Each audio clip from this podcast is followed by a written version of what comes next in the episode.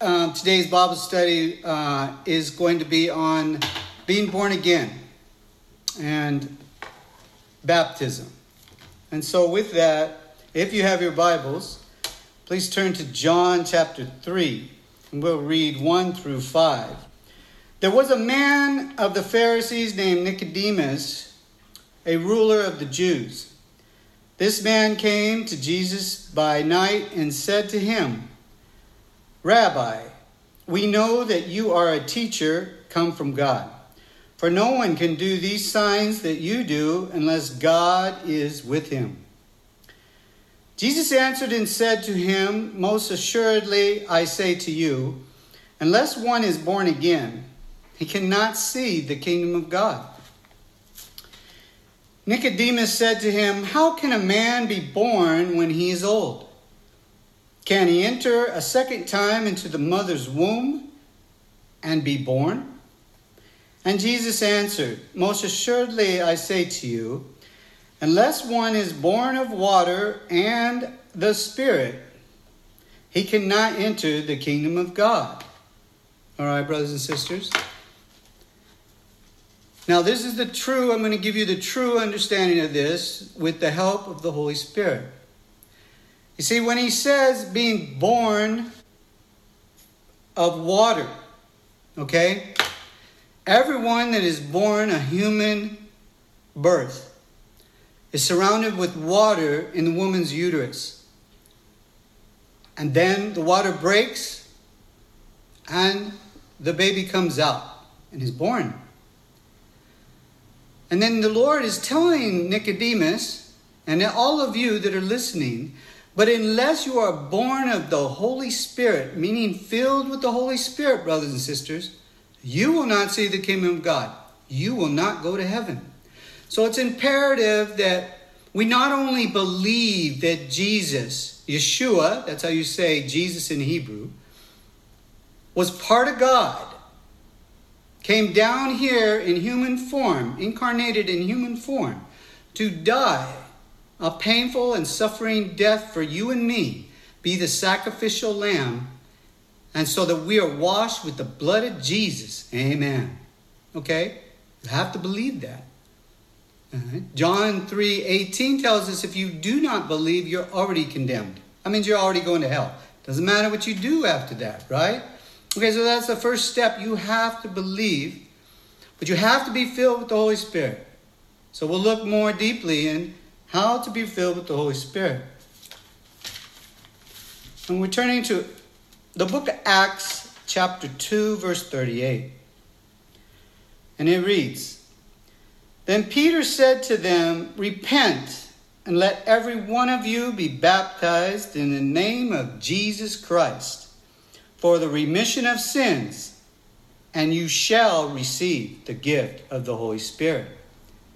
Now, brothers and sisters, this is the gospel. The whole New Testament is the gospel. The first four books, and this one being included, is the gospel of Jesus. And here it is telling you that you need to be baptized in the name of Jesus. Anybody baptizes you in any other name is no good. And it's telling you that you need to repent. Now, to repent means to turn from your sinful ways, to change, to put on that new man or woman and start living for Jesus. Amen? Amen. All right. So now I want to turn, follow me over to the book of Mark, in chapter 8, verse 38 it says, For whoever is ashamed of me and my words in this adulterous and sinful generation, of him the Son of Man also will be ashamed when he comes in his glory of his Father with his holy angels. Eh, you may be sitting here and you say, Well, Brother Joe, I have repented and I do have the Holy Spirit in me and I have the love of Jesus. And when the poor person is asking for food, I give it to him. And it's true. That's how you know. If you believe that Jesus died for your sins and arose, you have repented, changed from your sinful ways, and He has renewed your mind completely, renewed your heart in a pure, circumcised heart, and you have Jesus inside of you with His Holy Spirit, you'll have that love and you'll help, help that person. But, brothers and sisters, if you have failed to obey God, because God is telling you, in 2 Timothy, I believe it's chapter 3, it tells us all scripture is written in the inspiration of God. This is God's word. We believe all of it. And it's instructing us that we not only repent to receive the Holy Spirit, but we are to be baptized in the name of Jesus. So if you have put this off, maybe because you're ashamed. I mean, I can really think of only two reasons why a born again Christian would not get baptized laziness or they're ashamed. You know, when I was in Israel last time, I met uh, uh, a Palestinian Christian. He said he's a Palestinian Christian, but he keeps it secret from his friends and relatives because they're all Muslims. Well, God doesn't want that, brothers and sisters, right? I mean, yeah, we're going to get persecuted, and they get persecuted there. I learned that. There's another brother in Christ there named uh, Pastor Eliav. He's a youth pastor. He didn't hide his, his religion, his beliefs in Jesus, Yeshua. Two times he was, he had signed a document to rent a home. And then when they found out that he was a believer in Yeshua, they said, You can't move in. Even after he signed the contract. Then they burned his car up, which was parked a block from the police station. Yeah, there's persecution. But he's not going to deny Jesus. He's not going to no go get baptized. He will get baptized. I'm sure he has been baptized. And he is proclaiming Jesus Yeshua and proud of it. Yet the other man that I met, and there's even a second one, is fearful to hurt their feelings that they won't like them anymore. Well, brothers and sisters, I know that many of you have lost friends when you became a Christian. You know that the people that like to get drunk and party don't want to be your friend anymore because you don't do that anymore. Praise God. You don't need friends like that. Scripture says to that evil company will corrupt good habits, right?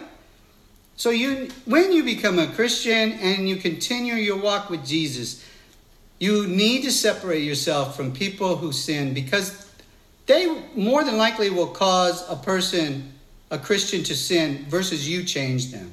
You understand? All right. So now we move over to, follow me over to the book of Acts, chapter 8, and uh, I'll fill in uh, a little background what we're going to read about. Now, there's this uh, eunuch from Ethiopia, and the Holy Spirit tells Philip, who's a man of God, a deacon in the church, to run to his, his cart. He doesn't know why, but the Holy Spirit has put his own heart to do it, so he does. When he gets there, the eunuch is reading the old Hebrew text, Isaiah, who is a prophet, and he's and he says, Do you understand what you read? And he says, How can I unless somebody explains it to me? So Philip gets into the cart with him, the carriage, and this is where we pick it up. Philip, and just to let you know too, the, the passage is, is describing Jesus Yeshua. It's predicting Jesus Yeshua coming. All right? And so we pick it up in verse 35 through 38. Then Philip opened his mouth and beginning at scriptures, preaching Jesus to him. Now, as they went down the road, they came to some water. And the eunuch said, See, here is water. What hinders me from being baptized? And then Philip said, If you believe with all your heart, you may. And he answered and said, I believe that Jesus Christ is the Son of God. Amen. That's your requirement. That's what you have to you have to believe that Jesus Christ is your savior to be baptized. And if you don't, you don't qualify to be baptized. You understand? And 38 it reads, So he commanded the chariot to stand still. And both Philip and the eunuch went down into the water, and he baptized him. Amen. So when, if you haven't been baptized, be prepared. Okay, the man of God that's baptizing you is going to be instructed through the Holy Spirit to ask you, do you believe that Jesus came down from heaven in human form to die for your sins and was buried and arose? And you need to answer yes. And if you don't, you're not qualified. You understand? All right. And hopefully, too, the pastor or brother in Christ that is that is doing this has instructed you prior that you need to repent. Because remember the scripture in Acts 2:38. It says repent and be baptized in the name of Jesus and you shall receive the Holy Spirit. Amen. Amen. So the last passage we'll read. Turn to Romans chapter 6 verses 3 and 4. Or do you not know that as many of us as were baptized into Christ Jesus were baptized into his death?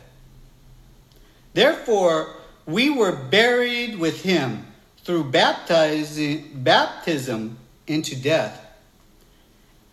That just as Christ was raised from the dead by the glory of the Father, even so, we also shall walk in newness of life. Amen, brothers and sisters. And that means we will be with our Lord and Savior, Yeshua, Jesus, forever and ever and ever. Amen. You see, now the scripture is clear that we are buried when we're baptized and we are entrenched deep into water. Okay? We're buried as Christ was buried. So you've heard of people or religions that will sprinkle water on somebody. That is not a true baptism. If that happened to you and you think you've been baptized, you haven't. You need to get baptized. The true way is to go underneath the water, emerge underneath the water, okay? Then come up. You have died with Christ and come up a new creature, a new man or woman. Amen. Do you understand? It's a spiritual moment, brothers and sisters. I've done, I've, I've, I've baptized people in lakes, in pools of water, in the ocean, in rivers. Okay? Any of those will work as long as you can go underneath and come up. And it's a spiritual moment, brothers and sisters. I have uh, a video of one, the young lady just cried with joy, and most of them do. It's a spiritual moment for you, brothers and sisters. Don't deny the power of the Holy Spirit. Please do what the Lord, the Bible instructs you to do, and get baptized if you believe in Jesus Yeshua. All right, brothers and sisters? All right. So I hope you're enriched today.